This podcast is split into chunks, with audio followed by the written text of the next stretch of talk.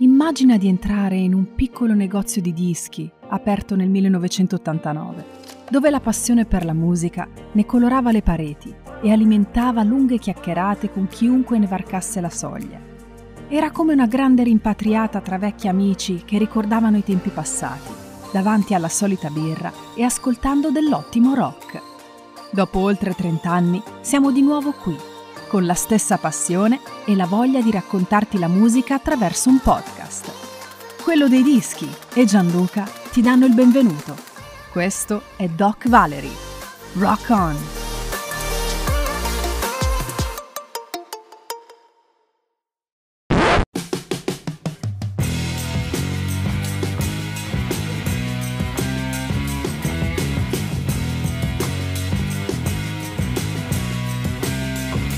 I Jacksons stavano per separarsi.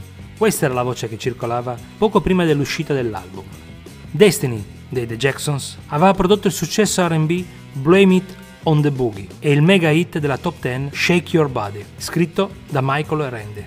L'album raggiunse l'undicesima posizione nella classifica Billboard Pop Album e il numero 3 della classifica RB e fu l'album più venduto della famiglia Jackson. Ma nonostante questo, Destiny sarebbe stata l'ultima volta che i fratelli Jackson avrebbero cantato insieme.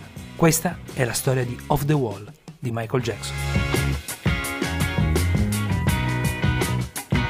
Michael aveva già pubblicato quattro album da solista: Got to Be There e Ben del 1972, Music and Me del 1973 e Forever del 1975 ma con la nuova etichetta Michael voleva cogliere l'occasione di voltare pagina nel suo stile musicale. Voleva un album che riflettesse bene chi era diventato, sia personalmente che musicalmente.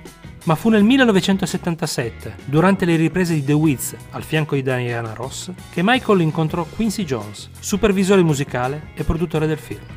Nel film Michael interpreta lo spaventapasseri, ricevendo un plauso dalla critica per la sua interpretazione.